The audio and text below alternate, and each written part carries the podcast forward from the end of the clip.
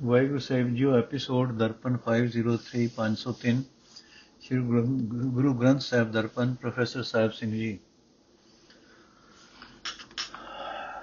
ਦੂਰੋਂ ਖਸਮ ਭੇਜਿਆ ਸੱਚੇ ਹੁਕਮ ਪਠਾਏ ਇੰਦ ਵਰਸੈ ਦਇਆ ਕਰ ਮੂਲ ਛੈ ਭਰ ਲਾਏ ਬਾਬੀ ਹੈ ਤਨ ਮਨ ਸੁਖ ਹੋਏ ਤਾ ਤਤ ਬੂੰਦ ਮੂਹ ਪਾਏ ਅੰਧਨ ਬੋਤਾ ਉਪਜੈ ਧਰਤੀ ਸੋਭਾ ਪਾਏ ਅੰਧਿਨ ਲੋਕ ਭਗਤ ਕਰੈ, ਗੁਰ ਕੈ ਸ਼ਬਦ ਸਮਾਏ। ਆਪੇ ਸੱਚਾ ਬਖਸ਼ ਲੈ, ਕਰ ਕਿਰਪਾ ਕਰੇ ਰਜਾਏ। ਹਰ ਗੁਣ ਗਾਵੋ ਕਾਮਣੀ, ਸੱਚੇ ਸ਼ਬਦ ਸਮਾਏ। ਬੈ ਕਾ ਸਹਿਜ ਸਿਗਾਰ ਕਰਿਓ, ਸਚ ਰਹੋ ਲਿਵ ਲਾਏ। ਨਾਨਕ ਨਾਮੋ ਮਨ ਵਸੈ, ਹਰ ਦਰਗਹਿ ਲੈ ਛਡਾਏ। ਅਰਥੇ ਭਾਈ, ਸਦਾ ਕਾਇਮ ਰਹਿਣ ਵਾਲੇ ਮਾਲਿਕ ਪ੍ਰਭੂ ਨੇ ਦੁਰ ਦਰਗਾਹ ਤੋਂ ਆਪਣੇ ਹੁਕਮ ਅਨੁਸਾਰ ਹੀ ਪ੍ਰੇਰ ਕੇ ਇੰਦਰ ਦੇਵਤੇ ਨੂੰ, ਗੁਰੂ ਨੂੰ ਸਦਾ ਸਦਾ ਭੇਜਿਆ। ਉਸ ਦੇ ਹੁਕਮ ਵਿੱਚ ਹੀ ਮਿਹਰ ਕਰਕੇ ਬੱਦਲ ਗੁਰੂ ਡੂੰਗੀ ਝੜੀ ਲਾ ਕੇ ਵਰਖਾ ਕਰਦਾ ਹੈ। ਜਦੋਂ ਪਪੀਹਾ ਆਤਮਿਕ ਜੀਵਨ ਦੇਣ ਵਾਲੀ ਨਾਮ ਬੂੰਦ ਦਾ ਰਸੀਆ, ਨਾਮ ਬੂੰਦ ਆਪਣੇ ਮੂੰਹ ਵਿੱਚ ਪਾਉਂਦਾ ਹੈ, ਤਦੋਂ ਉਸ ਦੇ ਤਨ ਵਿੱਚ ਆਨੰਦ ਪੈਦਾ ਹੁੰਦਾ ਹੈ। ਜੇ ਵਰਖਾ ਨਾਲ ਧਰਤੀ ਹਰਿਆਵਲੀ ਹੋ ਜਾਂਦੀ ਹੈ, ਉਸ ਵਿੱਚ ਬਹੁਤ ਅਨ ਪੈਦਾ ਹੁੰਦਾ ਹੈ। ਜਿਵੇਂ ਗੁਰੂ ਦੇ ਸ਼ਬਦ ਵਿੱਚ ਲੀਨ ਹੋ ਕੇ ਜਗਤ ਹਰ ਵੇਲੇ ਪ੍ਰਮਾਤਮਾ ਦੀ ਭਗਤੀ ਕਰਨ ਲੱਗ ਪੈਂਦਾ ਹੈ ਸਦਾ ਕਾਇਮ ਰਹਿਣ ਵਾਲਾ ਪ੍ਰਭੂ ਆਪ ਹੀ ਗੁਰੂ ਦੀ ਸ਼ਰਨ ਲਈ ਸ਼ਰਨ ਪਈ ਲੁਕਾਈ ਉੱਤੇ ਬਖਸ਼ਿਸ਼ ਕਰਦਾ ਹੈ। ਮੇਰ ਕਰਕੇ ਆਪਣਾ ਹੁਕਮ ਵਰਤਾਂਦਾ ਹੈ।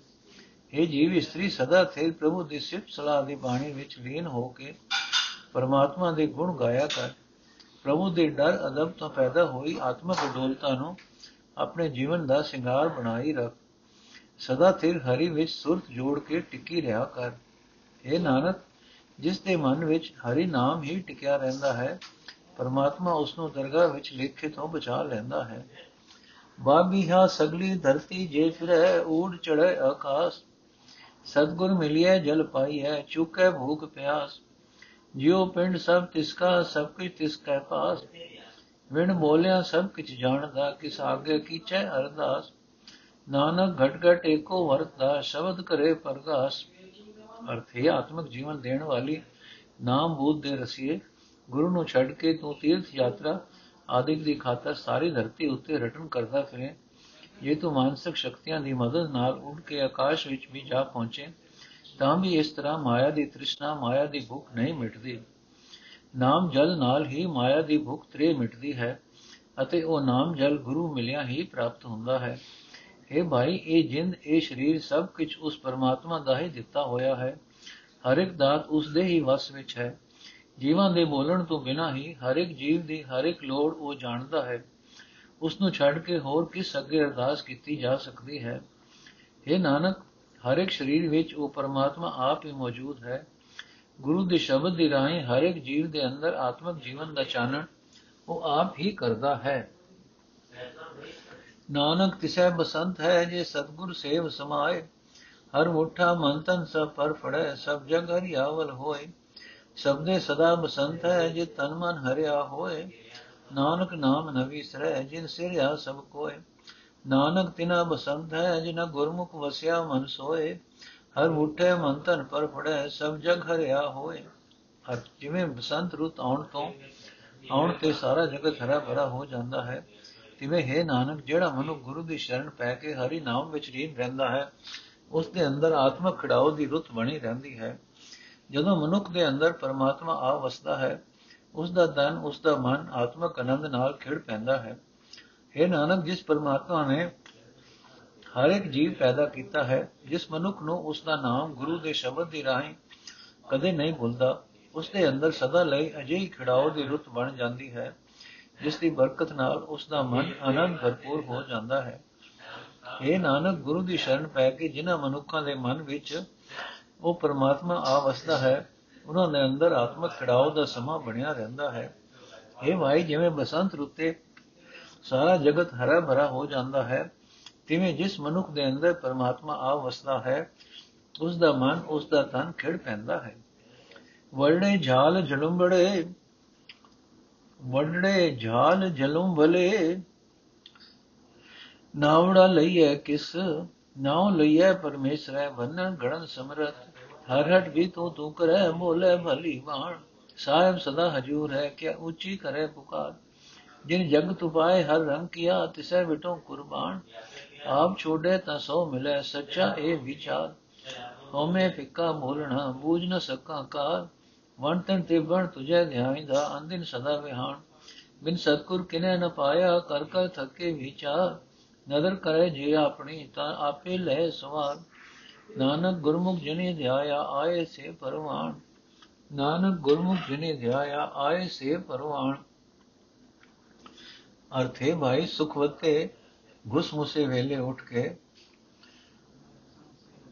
हे ਭਾਈ ਸੁਵਖਤੇ, ਘੁਸ ਘੁਸਮੁਸੇ ਵੇਲੇ ਉੱਠ ਕੇ ਕਿਸ ਦਾ ਸੋਹਣਾ ਨਾਮ ਲੈਣਾ ਚਾਹੀਦਾ ਹੈ, ਉਸ ਪਰਮੇਸ਼ਰ ਦਾ ਨਾਮ ਲੈਣਾ ਚਾਹੀਦਾ ਹੈ, ਜੋ ਜੀਵਾਂ ਨੂੰ ਪੈਦਾ ਕਰਨ ਤੇ ਨਾਸ਼ ਕਰਨ ਦੀ ਸਮਰੱਥਾ ਵਾਲਾ ਹੈ। हे ਭਾਈ ਮਾਲਕ ਪ੍ਰਭੂ, ਤਾਂ ਸਦਾ ਤੇਰੇ ਨਾਲ ਵਸਦਾ ਹੈ। ਉਸ ਅੰਦਰ ਵਸਦੇ ਨੂੰ ਬੁਲਾ ਕੇ ਬਾਹਰ ਲੋਕ ਵਿਖਾਵੇ ਲਈ ਤੂੰ ਕਿਉਂ ਉੱਚੀ ਉੱਚੀ ਪੁਕਾਰਦਾ ਹੈ? ਇਸ ਤਰ੍ਹਾਂ ਤਾਂ ਹਲਟ ਵੀ ਚਲਦੇ, ਖੋਹ ਦੀ ਆਵਾਜ਼ ਕੱਢਦੇ ਹੋਏ ਇਉਂ ਜਾਪਦੇ ਹਨ ਕਿ ਤੂੰ ਤੂੰ ਕਰ ਰਹੇ ਹਨ ਅਤੇ ਮਿੱਠੀ ਸੁਰ ਵਿੱਚ ਆਵਾਜ਼ ਕੱਢਦੇ ਹਨ। ਪਰ ਉਹ ਭਗਤੀ ਤਾਂ ਨਹੀਂ ਕਰ ਰਹੇ। ਇਹ ਭਾਈ, ਜਿਸ ਹਰੀ ਨੇ ਇਹ ਜਗਤ ਪੈਦਾ ਕਰਕੇ ਇਹ ਖੇਲ ਤਮਾਸ਼ਾ ਬਣਾਇਆ ਹੈ, ਉਸ ਤੋਂ ਸਦਕੇ ਹੋਇਆ ਕਰ। ਸਦਾ ਕਾਇਮ ਰਹਿਣ ਵਾਲਾ ਵਿਚਾਰ ਇਹ ਹੈ ਕਿ ਤੂੰ, ਜੇ ਤੂੰ ਆਪਣੇ ਅੰਦਰੋਂ ਆਪਾ ਭਾਵ ਛੱਡ ਕੇ, ਛੱਡ ਦੇਵੇਂਗਾ, ਤਾਂ ਤੈਨੂੰ ਪਰਮਾਤਮਾ ਮਿਲ ਪਾਏਗਾ। हे ਭਾਈ, ਹਉਮੈ ਅਹੰਕਾਰ ਦੇ ਆਸਰੇ ਤੂੰ ਤੂੰ ਬੋਲਦਾ ਵੀ ਬੇਸਵਾਦਾ ਰਹਿੰਦਾ ਹੈ। ਆਤਮਿਕ ਜੀਵਨ ਦਾ ਹੁਲਾਰਾ ਪੈਦਾ ਨਹੀਂ ਕਰ ਸਕਦਾ। ਜੇ ਮੈਂ ਸਦਾ ਹਉਮੈ ਦੇ ਆਸਰੇ ਹੀ ਤੂੰ ਤੂੰ ਬੋਲਦਾ ਰਹਾ ਰਹਾ, ਤਾਂ ਮੈਂ ਪਰਮਾਤਮਾ ਨਾਲ ਮਿਲ ਸਕਣ ਵਾਲਾ ਕਰਤੱਵ ਸਮਝ ਨਹੀਂ ਸਕਦਾ। हे ਪ੍ਰਭੂ, ਜੰਗਲ ਜੰਗਲ ਦਾ ਖਾ, ਸਾਰਾ ਜਗਤ ਤੈਨੂੰ ਹੀ ਸਿਮਰ ਰਿਹਾ ਹੈ। ਹਰ ਇੱਕ ਦਿਹਾੜਾ ਸਦਾ ਸਾਰਾ ਸਮਾਂ ਤੇਰੀ ਹੀ ਯਾਦ ਵਿੱਚ ਬੀਤ ਰਿਹਾ ਹੈ। ਪਰ ਅਨੇਕਾਂ ਹੀ ਪੰਡਿਤ ਲੋਕ ਸੋਚਾਂ ਵਿਚਾਰਾਂ ਕਰਕੇ ਥੱਕਦੇ ਆ ਰਹੇ ਹਨ। ਗੁਰੂ ਦੀ ਸ਼ਰਨ ਪੈਣ ਤੋਂ ਬਿਨਾ ਕਿਸੇ ਨੇ ਤੇਰਾ ਮਿਲਾਪ ਪ੍ਰਾਪਤ ਨਹੀਂ ਕੀਤਾ। ਜੇ ਤੂੰ ਮੇਰ ਦੀ ਨਿਕਾਹ ਕਰੇ ਤਾਂ ਤੂੰ ਆਪ ਹੀ ਜੀਵਾਂ ਦੇ ਆਤਮਿਕ ਜੀਵਨ ਸੋਹਣੇ ਬਣਾ ਲੈਂਦਾ ਹੈ। ਇਹ ਨਾਨਕ, ਗੁਰੂ ਦੀ ਸ਼ਰਨ ਪੈ ਕੇ ਜਿਨ੍ਹਾਂ ਮਨੁੱਖਾਂ ਨੇ ਪ੍ਰਭੂ ਦਾ ਨਾਮ ਸਿਮਰਿਆ ਹੈ, ਜਗਤ ਵਿੱਚ ਉਹੀ ਜੰਮੇ ਪ੍ਰਭੂ ਦੀ ਹਜ਼ੂਰੀ ਵਿੱਚ ਕਬੂਲ ਹੁੰਦੇ ਹਨ। ਜੋਗ ਨ ਭਗਵੇਂ ਕਪੜੀ, ਜੋਗ ਨ ਮਹਿਲੇ ਵੇਸ। ਨਾਨਕ ਘਰ ਬੈਠਿਆ ਜੋਗ ਪਾਈਐ, ਸਤਿਗੁਰ ਕੈ ਉਪਦੇਸ਼। ਚਾਰੇ ਕੁੰਡਾ ਜੇ ਭਵੈ ਭੇਦ ਪੜੈ ਜੁਗ ਚਾਰ। ਨਾਨਕ ਸਾਚਾ ਭੇਟੇ, ਹਰ ਮਨ ਵਸੈ, ਭਾਵੈ ਮੋਗ ਦੁਆਰ। ਨਾਨਕ ਹੁਕਮ ਵਰਤੈ ਕਸਮ ਕਾ ਮਤ ਭਵੀ ਫਿਰੈ ਚਲ ਚਿਤ ਮਨ ਮੁਖ ਸੋ ਕਰ ਦੋਸਤੀ, ਸੁਖ ਕੇ ਪੁੱਛੈ ਮਿਤ। ਗੁਰਮੁਖ ਸੋ ਕਰ ਦੋਸਤੀ, ਸਤਗੁਰ ਸੋ ਲਾਇ ਚਿਤ।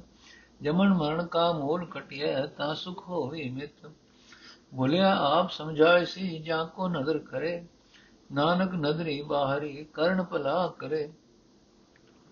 ਅਰਥ ਇਹ ਭਾਈ ਗ੍ਰਸਤ ਤਿਆਗ ਕੇ ਗਿਰਵੇ ਰੰਗ ਦੇ ਕਪੜਿਆਂ ਨਾਲ ਜਾਂ ਮਹਿਲੇ ਪਹਿਰਾਵੇ ਨਾਲ ਪਰਮਾਤਮਾ ਦਾ ਮਿਲਾਪ ਨਹੀਂ ਹੋ ਜਾਂਦਾ। ਪਰ ਹਾਂ, ਹੈ ਨਾਨਕ, ਗੁਰੂ ਦੇ ਉਪਦੇਸ਼ ਦੀ ਰਾਹੀਂ ਗ੍ਰਸਤ ਵਿੱਚ ਰਹਿੰਦਿਆਂ ਹੀ ਪਰਮਾਤਮਾ ਨਾਲ ਮਿਲਾਪ ਹੋ ਸਕਦਾ ਹੈ। ਇਹ ਭਾਈ ਗ੍ਰਸਤ ਛੱਡ ਕੇ ਜੇ ਤੂੰ ਧਰਤੀ ਦੇ ਚੌਹੇ ਪਾਸੇ ਤੁਰਿਆ ਫਿਰੇ ਤੇ ਜੇ ਤੂੰ ਸਦਾ ਹੀ ਵੇਦ ਆਦਿਕ ਧਾਰਮਿਕ ਪੁਸਤਕ ਪੜ੍ਹਦਾ ਰਹੇ, ਤਾਂ ਵੀ ਵਿਕਾਰਾਂ ਤੋਂ ਖਲਾਸੀ ਦਾ ਰਸਤਾ ਨਹੀਂ ਲੱਭ ਸਕਦਾ। ਇਹ ਨਾਨਕ, ਆਖੇ ਭਾਈ, ਤੂੰ ਵਿਕਾਰਾਂ ਤੋਂ ਖਲਾਸੀ ਦਾ ਦਰਵਾਜ਼ਾ ਤਦੋਂ ਲੱਭ ਲਏਗਾ ਜਦੋਂ ਸਦਾ ਕਾਇਮ ਰਹਿਣ ਵਾਲਾ ਪਰਮਾਤਮਾ ਤੈਨੂੰ ਮਿਲ ਪਏਗਾ, ਜਦੋਂ ਹਰੀ ਤੇਰੇ ਮਨ ਵਿੱਚ ਆ ਵਸੇਗਾ। ਇਹ ਨਾਨਕ ਆਖੇ ਭਾਈ, ਤੇਰੇ ਵੀ ਕੀ ਵਸ? ਸਾਰੇ ਸੰਸਾਰ ਵਿੱਚ ਮਾਲਕ ਪ੍ਰਭੂ ਦਾ ਹੁਕਮ ਚੱਲ ਰਿਹਾ ਹੈ। ਉਸ ਹੁਕਮ ਵਿੱਚ ਹੀ ਤੇਰੀ ਮਤ ਉਲਟੇ ਰਾਹ ਪਈ ਹੋਈ ਹੈ।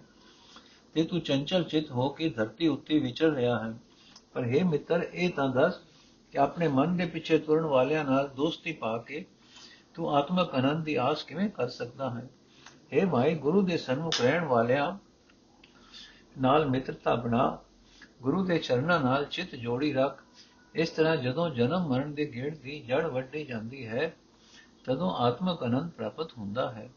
हे ਭਾਈ, ਜ਼ਿੰਦਗੀ ਦੇ ਗਲਤ ਰਸਤੇ ਉੱਤੇ ਪਏ ਹੋਏ ਵੀ, ਜਿਸ ਮਨੁੱਖ ਉੱਤੇ ਪਰਮਾਤਮਾ ਮਿਹਰ ਦੀ ਨਿਗਾਹ ਮਿਹਰ ਦੀ ਨਿਗਾਹ ਤੋਂ ਵਾਂਝਿਆ ਮਿਹਰ ਦੀ ਨਿਗਾਹ ਕਰਦਾ ਹੈ ਉਸ ਨੂੰ ਆਪ ਹੀ ਆਤਮਿਕ ਜੀਵਨ ਦੀ ਸਮਝ ਬਖਸ਼ ਦਿੰਦਾ ਹੈ। ਇਹ ਨਾਨਕ, ਪਰਮਾਤਮਾ ਦੀ ਮਿਹਰ ਦੀ ਨਿਗਾਹ ਤੋਂ ਵਾਂਝਿਆ ਹੋਇਆ ਮਨੁੱਖ ਸਦਾ ਕਿਰਨੇ ਹੀ ਕਰਦਾ ਰਹਿੰਦਾ ਹੈ। ਸ਼ਲੋਕ ਮਹਲਾ ਤੀਜਾ ਸੰਪੂਰਨ ਹੋਇਆ ਜੀ। ਹੁਣ ਸ਼ਲੋਕ ਮਹਲਾ ਚੌਥਾ ਸ਼ੁਰੂ ਹੋਣ ਲੱਗਾ ਹੈ। ਏਕ ਓੰਕਾਰ ਸਤਿਗੁਰ ਪ੍ਰਸਾਦ। ਸ਼ਲੋਕ ਮਹਲਾ ਚੌਥਾ। ਏਕ ਓੰਕਾਰ ਸਤਿਗੁਰ ਪ੍ਰਸਾਦ। ਵਡ ਭਾਗਿਆ ਸੁਹਾਗਣੀ ਜਿਨ੍ਹਾਂ ਗੁਰਮੁਖ ਮਿਲਿਆ ਹਰ ਰਾਏ। ਅੰਤਰ ਜੋਤ ਪ੍ਰਗਾਸਿਆ ਨਾਨਕ ਨਾਮ ਸਮਾਏ। ਅਰਥ। ਇਹ ਨਾਨਕ ਗੁਰੂ ਦੀ ਸ਼ਰਨ ਪੈ ਕੇ ਜਿਨ੍ਹਾਂ ਜੀਵ ਇਸਤਰੀਆਂ ਨੂੰ ਪ੍ਰਭੂ ਪਾਤਸ਼ਾਹ ਮਿਲ ਪੈਂਦਾ ਹੈ, ਉਹ ਵੱਡੇ ਭਾਗਾਂ ਵਾਲੀਆਂ ਬਣ ਜਾਂਦੀਆਂ ਹਨ, ਉਹ ਖਸਮ ਵਾਲੀਆਂ ਅਖਵਾਉਂਦੀਆਂ ਹਨ। ਪ੍ਰਭੂ ਦੇ ਨਾਮ ਵਿੱਚ ਲੀਨ ਰਹਿ ਕੇ ਉਹਨਾਂ ਦੇ ਅੰਦਰ ਪਰਮਾਤਮਾ ਦੀ ਜੋਤ ਚਮਕ ਪੈਂਦੀ ਹੈ। ਵਾਹ ਵਾਹ, ਸਤਿਗੁਰ ਪੁਰਖ ਹੈ ਜਿਨ ਸਜਾਤਾ ਸੋਏ, ਜਿਤ ਮਿਲਿਆ ਤੇ ਉਤਰੇ ਤਨ ਮਨ ਸੀਤਲ ਹੋਏ। ਵਾਹ ਵਾਹ, ਸਤਿਗੁਰ ਸਤਪੁਰਖ ਹੈ ਜਿਸਨੂੰ ਸਮਤ ਸਭ ਕੋਏ ਵਾਹ ਵਾਹ, ਸਤਿਗੁਰ ਨਿਰਵੈਰ ਹੈ ਜਿਸ ਨਿੰਦਾ ਉਸਤਤ ਤੁਲ ਹੋਏ। ਵਾਹ ਵਾਹ ਸਤਿਗੁਰ ਸੁਜਾਨ ਹੈ ਜਿਸ ਅੰਤਰ ਬ੍ਰਹਮ ਵਿਚਾਰ। ਵਾਹ ਵਾਹ ਸਤਿਗੁਰ ਨਿਰੰਕਾਰ ਹੈ ਜਿਸ ਅੰਤ ਨ ਪਾਰਾਵਾਰ ਵਾਹ ਵਾਹ ਸਤਿਗੁਰੂ ਹੈ ਜਿਸ ਸੱਚ ਨਿੜਾਏ ਸੋਏ। ਨਾਨਕ ਸਤਿਗੁਰ ਵਾਹ ਵਾਹ ਜਿਸ ਤੇ ਨਾਮ ਪ੍ਰਾਪਤ ਹੋਏ।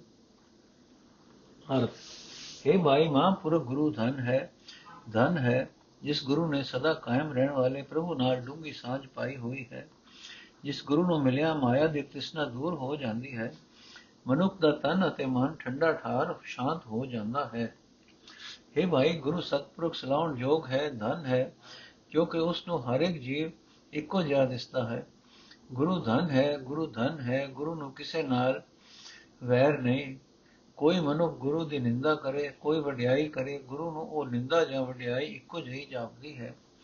हे ਭਾਈ, ਗੁਰੂ ਧਨ ਹੈ, ਗੁਰੂ ਧਨ ਹੈ, ਗੁਰੂ ਆਤਮਿਕ ਜੀਵਨ ਦੀ ਸੂਝ ਵਿੱਚ ਸਿਆਣਾ ਹੈ। ਗੁਰੂ ਦੇ ਅੰਦਰ ਪਰਮਾਤਮਾ ਸਦਾ ਵਸ ਰਿਹਾ ਹੈ।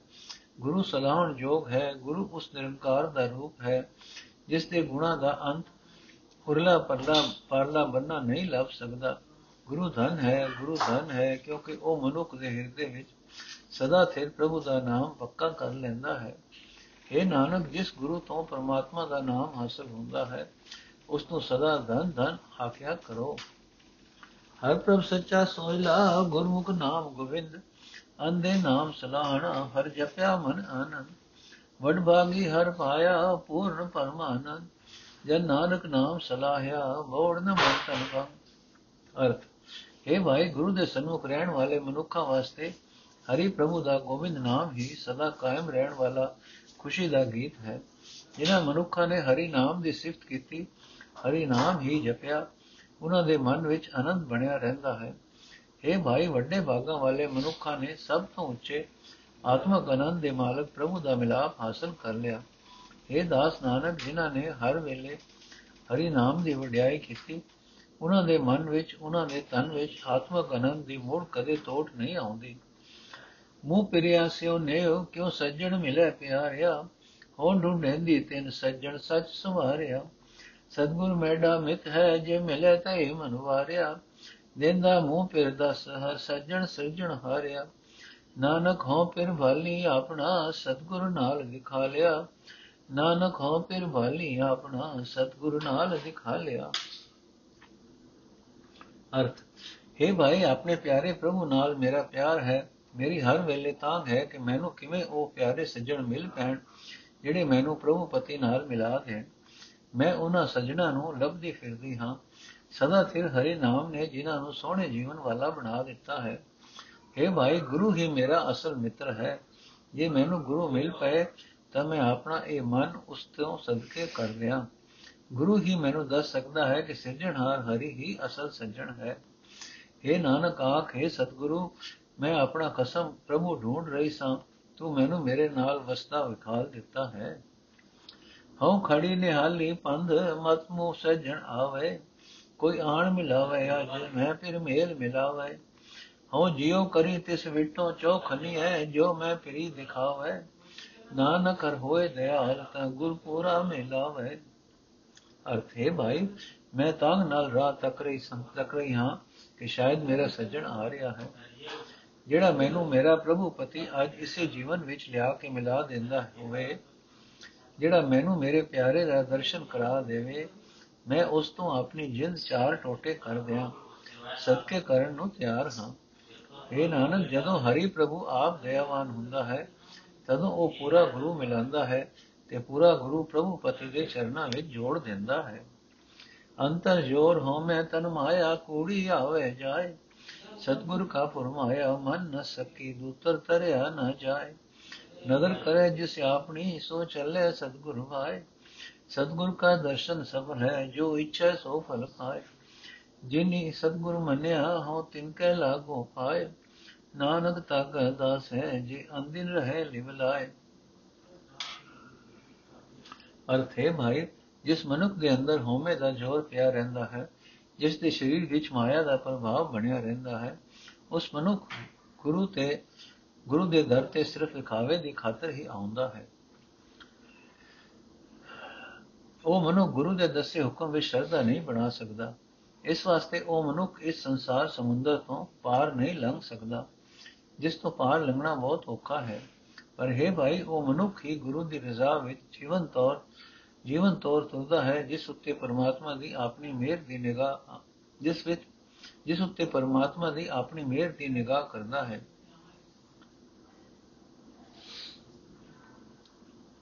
हे ਭਾਈ, ਗੁਰੂ ਦਾ ਦੀਦਾਰ ਜ਼ਰੂਰ ਫਲ ਦਿੰਦਾ ਹੈ। ਗੁਰੂ ਦਾ ਦਰਸ਼ਨ ਕਰਨ ਵਾਲਾ ਮਨੁੱਖ ਜਿਹੜੀ ਮੰਗ ਆਪਣੇ ਮਨ ਵਿੱਚ ਧਾਰਦਾ ਹੈ, ਉਹੀ ਮੰਗ ਪ੍ਰਾਪਤ ਕਰ ਲੈਂਦਾ ਹੈ।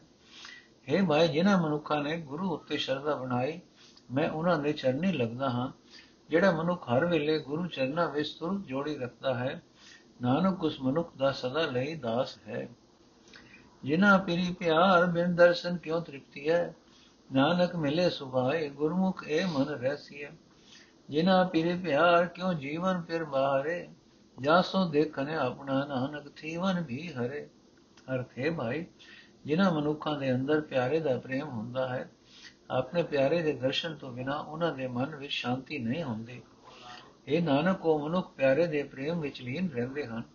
ਇਸੇ ਕਰਕੇ ਗੁਰੂ ਦੇ ਸਨਮੁਖ ਰਹਿਣ ਵਾਲੇ ਮਨੁੱਖ ਦਾ ਇਹ ਮਨ ਸਦਾ ਖੜਿਆ ਰਹਿੰਦਾ ਹੈ। ਇਹ ਭਾਈ, ਜਿਨ੍ਹਾਂ ਮਨੁੱਖਾਂ ਦੇ ਅੰਦਰ ਪਿਆਰੇ ਦਾ ਪ੍ਰੇਮ ਹੁੰਦਾ ਹੈ ਉਹ ਆਪਣੇ ਪਿਆਰੇ ਦੇ ਮਿਲਾਪ ਤੋਂ ਬਿਨਾ ਸੁਖੀ ਨਹੀਂ ਜਿਉ ਸਕਦੇ। ਇਹ ਨਾਨਕ, ਜਦੋਂ ਉਹ ਆਪਣੇ ਖਸਮ ਪ੍ਰਭੂ ਦਾ ਦਰਸ਼ਨ ਕਰਦੇ ਹਨ, ਤਦੋਂ ਉਹ ਮੂਲ ਆਤਮਿਕ ਜੀਵਨ ਵਾਲੇ ਬਣ ਜਾਂਦੇ ਹਨ। ਜਿਨ੍ਹਾਂ ਗੁਰਮੁਖ ਅੰਦਰ ਨੇਵ ਹੈ, ਪ੍ਰੀਤਮ ਸੱਚੇ ਲਾਇਆ। ਜਿਨ੍ਹਾਂ ਗੁਰਮੁਖ ਅੰਦਰ ਨੇਵ ਤੈ ਪ੍ਰੀਤਮ ਸੱਚੇ ਲਾਇਆ। ਰਾਤੀ ਅਤੜੇ ਹੋ ਨਾਨਕ ਪ੍ਰੇਮ ਸਮਾਇਆ।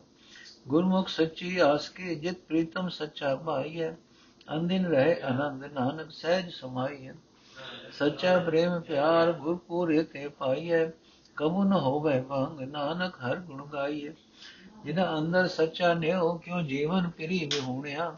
ਗੁਰਮੁਖ ਮੇਲੇ ਆਪ ਨਾਨਕ ਚਿਰੀ ਵਿੱਚ ਹੁਨਿਆ ਜਿਨ ਕੋ ਪ੍ਰੇਮ ਪਿਆਰ ਤੋ ਆਪੇ ਲਾਇਆ ਕਰਮ ਕਰ। ਨਾਨਕ ਲਿਓ ਮਿਲਾਏ, ਮੈਂ ਜਾਚਕ ਦੀਜੈ ਨਾਮ ਹਰ। ਅਰਥ ਹੈ ਨਾਨਕ ਆਖੇ ਪ੍ਰੀਤਮ ਪ੍ਰਭੂ, ਤੂੰ ਸਦਾ ਕਾਇਮ ਰਹਿਣ ਵਾਲੇ ਨੇ ਗੁਰੂ ਦੀ ਰਾਹੀਂ ਜਿਨ੍ਹਾਂ ਮਨੁੱਖਾਂ ਦੇ ਅੰਦਰ ਆਪਣਾ ਪਿਆਰ ਪੈਦਾ ਕੀਤਾ ਹੈ, ਉਹ ਮਨੁੱਖ ਤੇਰੇ ਪਿਆਰ ਵਿੱਚ ਦਿਨ ਰਾਤ ਲੀਨ ਰਹਿੰਦੇ ਹਨ। हे ਭਾਈ, ਗੁਰੂ ਦੇ ਸਨਮੁਖ ਰਹਿਣ ਵਾਲੇ ਮਨੁੱਖਾਂ ਦੇ ਅੰਦਰ ਪਰਮਾਤਮਾ ਵਾਸਤੇ ਸਦਾ ਕਾਇਮ ਰਹਿਣ ਵਾਲਾ ਪਿਆਰ ਪੈਦਾ ਹੋ ਜਾਂਦਾ ਹੈ। ਉਸ ਪਿਆਰ ਦੀ ਬਰਕਤ ਨਾਲ ਉਹ ਸਦਾ ਥਿਰ ਪ੍ਰੀਤਮ ਪ੍ਰਭੂ, ਉਹਨਾਂ ਨੂੰ ਮਿਲ ਪੈਂਦਾ ਹੈ ਅਤੇ ਉਹ ਹਰ ਵੇਲੇ ਆਨੰਦ ਵਿੱਚ ਟਿੱਕੇ ਰਹਿੰਦੇ ਹਨ। ਇਹ ਨਾਨਕ, ਪਿਆਰ ਦੀ ਬਰਕਤ ਨਾਲ ਆਤਮਿਕ ਡੋਲਤਾ ਵਿੱਚ ਲੀਨ ਰਹਿਦਾ ਹੈ। ਇਹ ਭਾਈ, ਪਰਮਾਤਮਾ ਦਾ ਕਾਇਮ ਰਹਿਣ ਵਾਲਾ ਪ੍ਰੇਮ, ਪਿਆਰ ਪੂਰੇ ਗੁਰੂ ਪਾਸੋਂ ਮਿਲਦਾ ਹੈ।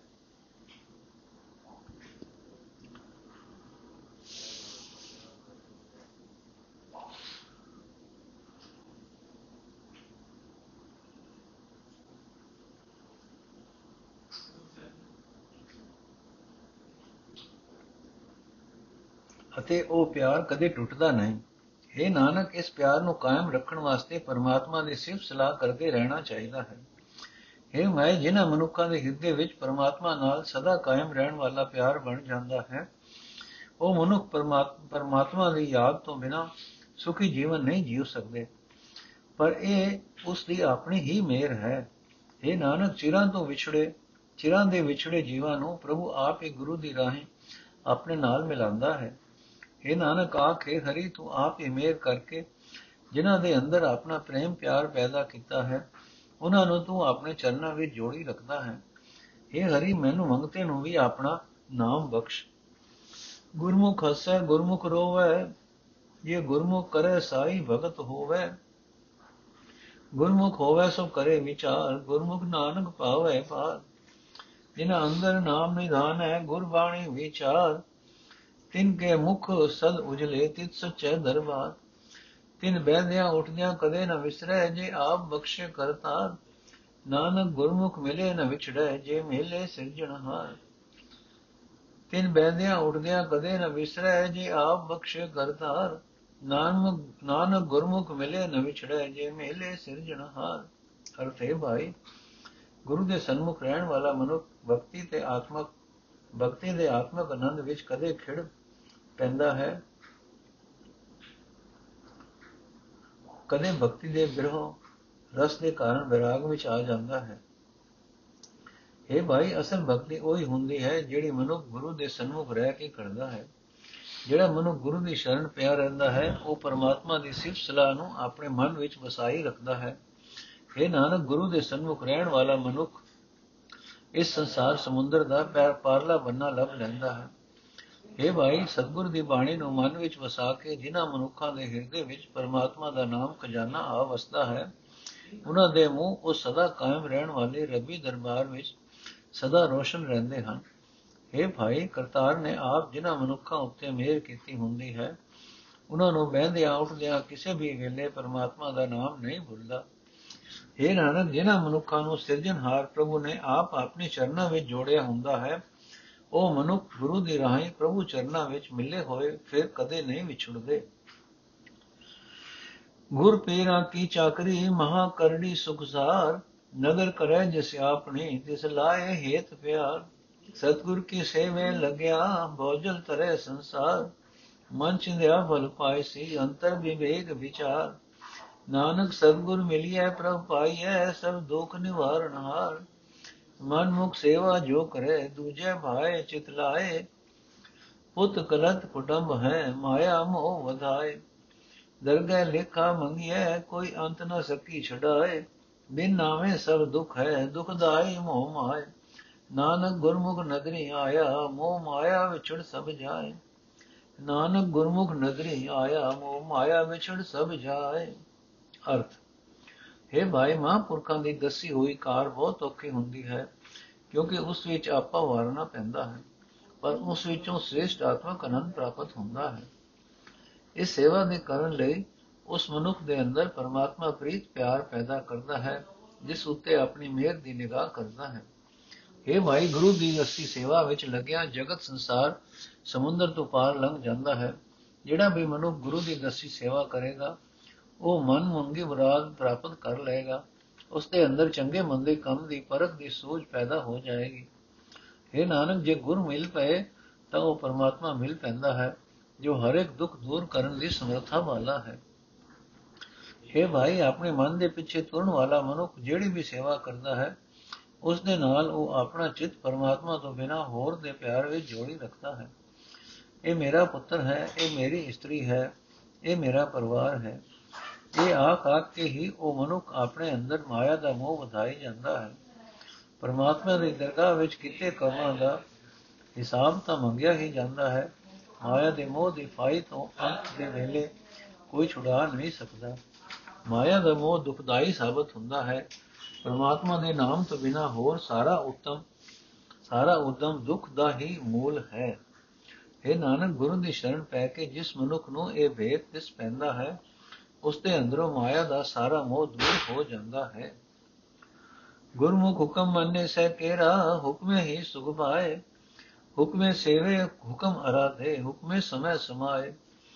ਹੁਕਮ ਵਰਤ ਨੇਮ ਸੁਚ ਸੰਜਾ, ਮਨ ਚੰਦਿਆ ਫਲ ਪਾਏ। ਸਦਾ ਸੁਆਗਣ ਜੇ ਹੁਕਮੈ ਬੂਝੈ, ਸਤਗੁਰ ਸੇਵੇ ਲਿਵ ਲਾਏ। ਨਾਨਕ ਕਿਰਪਾ ਕਰੇ ਜਿਨ ਉਪਰ ਤਿਨਾ ਹੁਕਮ ਹੈ ਲੈ ਮਿਲਾਏ। ਮਨ ਮੁਖ ਹੁਕਮ ਨ ਬੂਝੈ ਬਪੜੀ ਨੇ ਥੋਮੇ ਕਰਮ ਕਮਾਏ।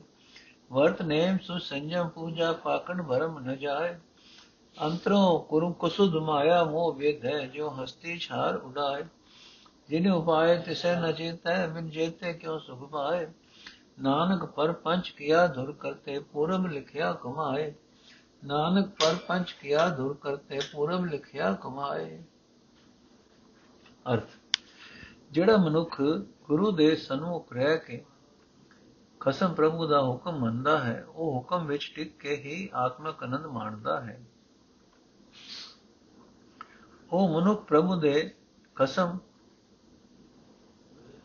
ਉਹ ਮਨੁੱਖ ਪ੍ਰਭੂ ਦੇ ਹੁਕਮ ਨੂੰ ਹਰ ਵੇਲੇ ਚੇਤੇ ਰੱਖਦਾ ਹੈ।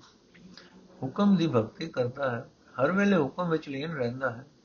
ਵਰਤ ਕਾਜ਼ਿਕ ਰੱਖਣ ਦਾ ਨੇਮ, ਸਰੀਰਕ ਪਵਿੱਤਰਤਾ, ਇੰਦਰੀਆਂ ਨੂੰ ਰੋਕਣ ਦਾ ਯਤਨ, ਇਹ ਸਭ ਕੁਝ ਉਸ ਮਨੁੱਖ ਦੇ ਵਾਸਤੇ ਪ੍ਰਭੂ ਦਾ ਹੁਕਮ ਮੰਨਣਾ ਹੀ ਹੈ। ਹੁਕਮ ਮੰਨ ਕੇ ਉਹ ਮਨੁੱਖ ਮਨ ਮੰਗੀ ਮੁਰਾਦ ਪ੍ਰਾਪਤ ਕਰਦਾ ਹੈ। ਇਹ ਭਾਈ, ਜਿਹੜੀ ਜੀਵ ਇਸਤਰੀ ਪਰਮਾਤਮਾ ਦੀ ਰਜ਼ਾ ਨੂੰ ਸਮਝਦੀ ਹੈ, ਜਿਹੜੀ ਸੁਰਤ ਜੋੜ ਕੇ ਗੁਰੂ ਦੀ ਸ਼ਰਨ ਪਈ ਰਹਿੰਦੀ ਹੈ, ਉਹ ਜੀਵ ਇਸਤਰੀ ਸਦਾ ਭਾਗਾ ਵਾਲੀ ਹੈ। ਇਹ ਨਾਨਕ, ਜਿਨ੍ਹਾਂ ਜੀਵਾਂ ਉੱਤੇ ਪਰਮਾਤਮਾ ਮਿਹਰ ਕਰਦਾ ਹੈ, ਉਹਨਾਂ ਨੂੰ ਆਪਣੇ ਹੁਕਮ ਵਿੱਚ ਲੀਨ ਕਰ ਲੈਂਦਾ ਹੈ। ਇਹ ਭਾਈ, ਆਪਣੇ ਮਨ ਦੇ ਪਿੱਛੇ ਤੁਰਨ ਵਾਲੀ ਬਦਨਸੀਬ ਜੀਵ ਇਸਤਰੀ ਪਰਮਾਤਮਾ ਦੀ ਰਜ਼ਾ ਨੂੰ ਨਹੀਂ ਸਮਝਦੀ। ਸਦਾ ਹਉਮੈ ਦੇ ਆਸਰੇ ਆਪਣੇ ਵੱਲੋਂ ਮਿੱਥੇ ਹੋਏ ਧਾਰਮਿਕ ਕੰਮ ਕਰਦੀ ਰਹਿੰਦੀ ਹੈ। ਉਹ ਵਰਤ ਨੇਮ ਸੁਚ ਸੰਜਮ, ਦੇਵ ਪੂਜਾ ਆਦਿ ਕਰਮ ਕਰਦੀ ਹੈ, ਪਰ ਇਹ ਹਨ ਨਿਰਾ ਵਿਖਾਵਾ ਤੇ ਵਿਖਾਵੇ ਨਾਲ ਮਨ ਦੀ ਭਟਕਣਾ ਦੂਰ ਨਹੀਂ ਹੁੰਦੀ। ਹੈ ਭਾਈ, ਜਿਨ੍ਹਾਂ ਮਨੁੱਖਾਂ ਦਾ ਮਨ ਅੰਦਰੋਂ ਖੋਟਾ ਰਹਿੰਦਾ ਹੈ, ਜਿਹੜੇ ਮਾਇਆ ਦੇ ਮੋਹ ਵਿੱਚ ਵਿਜੇ ਰਹਿੰਦੇ ਹਨ, ਉਹਨਾਂ ਦੇ ਕੀਤੇ ਧਾਰਮਿਕ ਕਰਮ ਇਉਂ ਹੀ ਹਨ ਜਿਵੇਂ ਹਾਥੀ ਨਹਾ ਕੇ ਆਪਣੇ ਉੱਤੇ ਮਿੱਟੀ ਉਡਾ ਕੇ ਪਾ ਲੈਂਦਾ ਹੈ। ਉਹ ਮਨੁੱਖ ਉਸ ਪਰਮਾਤਮਾ ਨੂੰ ਯਾਦ ਨਹੀਂ ਕਰਦੇ ਜਿਸ ਨੇ ਉਹਨਾਂ ਨੂੰ ਪੈਦਾ ਕੀਤਾ। ਹਰ ਨਾਮ ਦਾ ਸਿਮਰਨ ਕਰਨ ਤੋਂ ਬਿਨਾ ਕੋਈ ਮਨੁੱਖ ਕਦੇ ਸੁਖ ਨਹੀਂ ਪਾ ਸਕਦਾ। ਇਹ ਨਾਨਕ ਕਰਤਾਰ ਨੇ ਹੀ ਧੁਰ ਦਰਗਾਹ ਤੋਂ ਆਪਣੇ ਹੁਕਮ ਨਾਲ ਜਗਤ ਰਚਨਾ ਕੀਤੀ ਹੋਈ ਹੈ। ਹਰ ਇੱਕ ਜੀਵ ਆਪਣੇ ਪਿਛਲੇ ਕੀਤੇ ਕਰਮਾਂ ਦੇ ਸੰਸਕਾਰਾਂ ਅਨੁਸਾਰ ਹੀ ਹੁਣ ਵੀ ਕਰਮ ਕਰੀ ਜਾਂਦਾ ਹੈ। ਵਾਹਿਗੁਰੂ ਜੀ ਕਾ ਖਾਲਸਾ, ਵਾਹਿਗੁਰੂ ਜੀ ਕੀ ਫਤਿਹ। ਅੱਜ ਦਾ ਐਪੀਸੋਡ ਇੱਥੇ ਸਮਾਪਤ ਹੈ ਜੀ। ਰਹਿੰਦਾ ਪਾਠ ਅਸੀਂ ਕੱਲ ਕਰਾਂਗੇ। ਵਾਹਿਗੁਰੂ ਜੀ ਕਾ ਖਾਲਸਾ ਵਾਹਿਗੁਰੂ ਜੀ ਕੀ ਫਤਿਹ।